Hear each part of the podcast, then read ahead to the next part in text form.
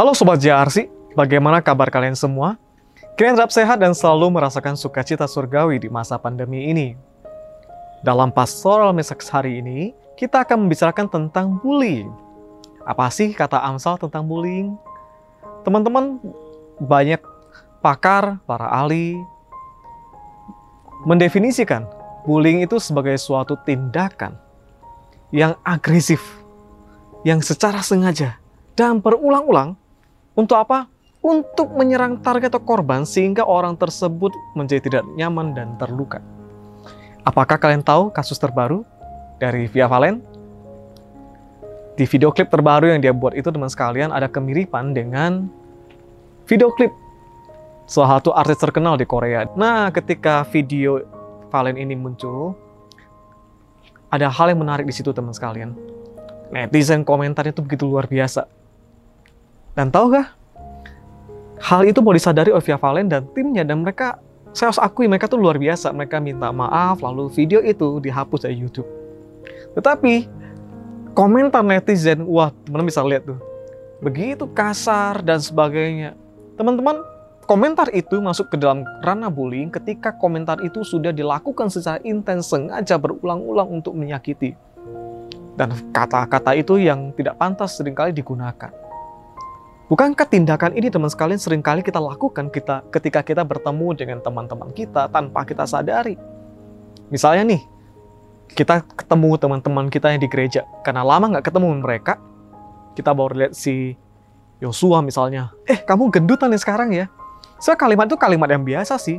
Dan kalimat itu seringkali muncul karena kita bingung harus mulai pembicaraan dari mana. Meskipun kalimat ini tidak oke karena main fisik. Tetapi kalimat ini akan menjadi masuk ke ranah bullying ketika kita melakukannya secara agresif, sengaja, dan berulang-ulang. Eh, kamu sekarang gendutan ya? Wah gila, coba lihat pipimu itu. Nggak seimbang gendutnya. Waduh, lihat lehermu itu, gile. Kayak sawah aja tuh di Bali tuh. Bertingkat-tingkat. Belum lagi kalau kita lagi ngajak dia pergi makan, teman sekalian. Ayo kita pergi makan yuk di mall.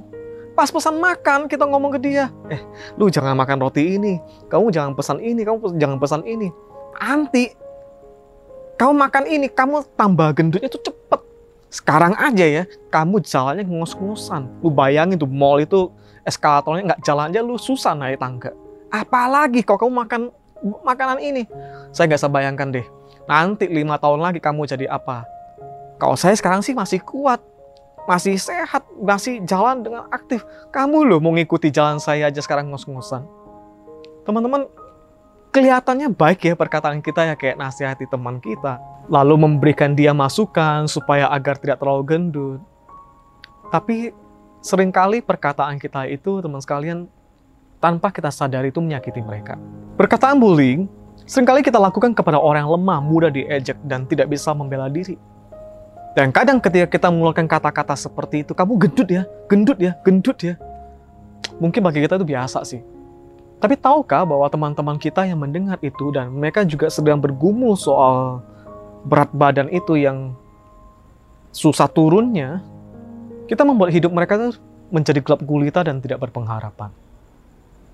Bullying itu bisa berupa verbal bullying, menghina, nyinyir, meneriaki dan kasar, memberi julukan, memanggil dengan tidak pantas, bahkan pelecehan.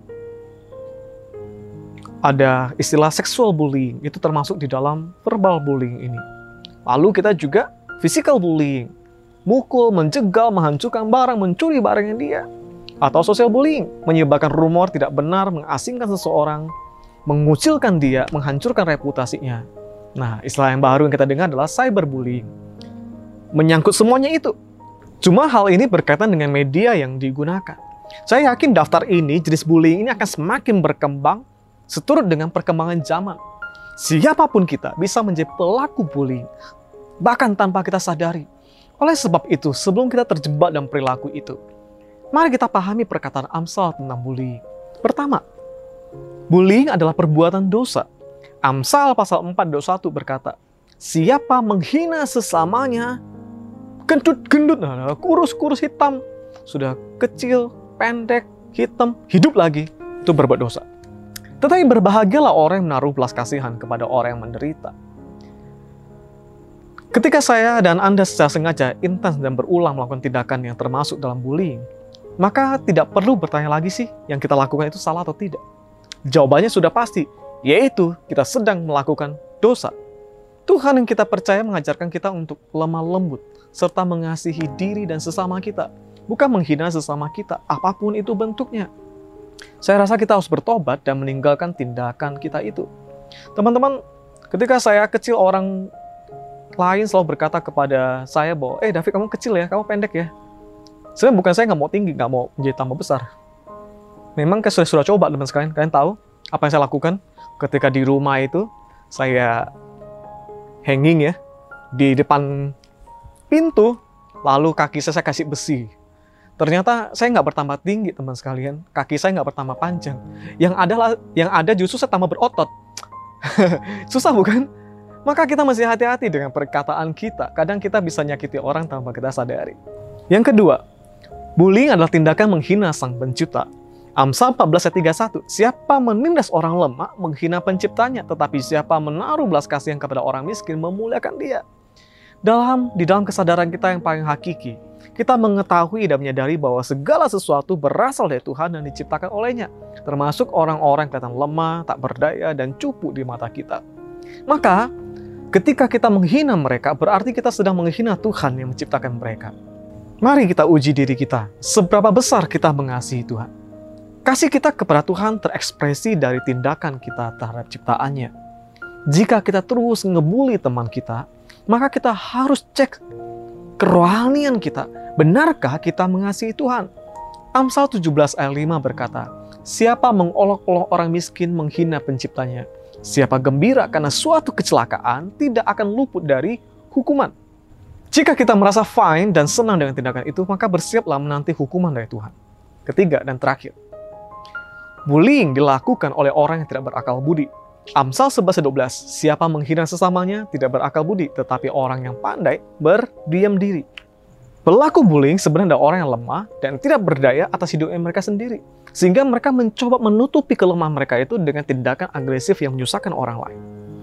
Amsal menyebutnya sebagai pribadi yang tidak berakal budi dan pribadi yang mengabaikan didikan, mencelakakan diri sendiri, tidak memiliki hikmat dan tidak mengasihi diri sendiri dan tidak takut akan Tuhan. Seseorang yang memiliki Roh Kudus, hatinya akan menghasilkan buah roh, yaitu kasih, sukacita, damai sejahtera, kesabaran, kemurahan, kebaikan, kesetiaan, kelemah lembutan, penguasaan diri.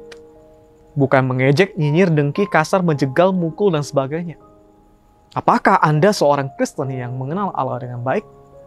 Ujilah kerohanianmu melalui tindakanmu. Salam, rest for the restless. Kita berdoa. Tuhan, terima kasih untuk firman-Mu hari ini. Jikalau dalam kehidupan kami di masa muda kami, kami melakukan hal-hal yang jahat di mata-Mu, maka hari ini Tuhan ampuni kami. Dan tolonglah kami sebagai pribadi yang boleh membawa kasih Kristus dimanapun kami berada. Sehingga nama-Mu ditinggikan, nama-Mu dimuliakan. Dan orang lain melihat Kristus di dalam kehidupan kami. Terima kasih Tuhan, di dalam nama-Mu kami berdoa. Amin.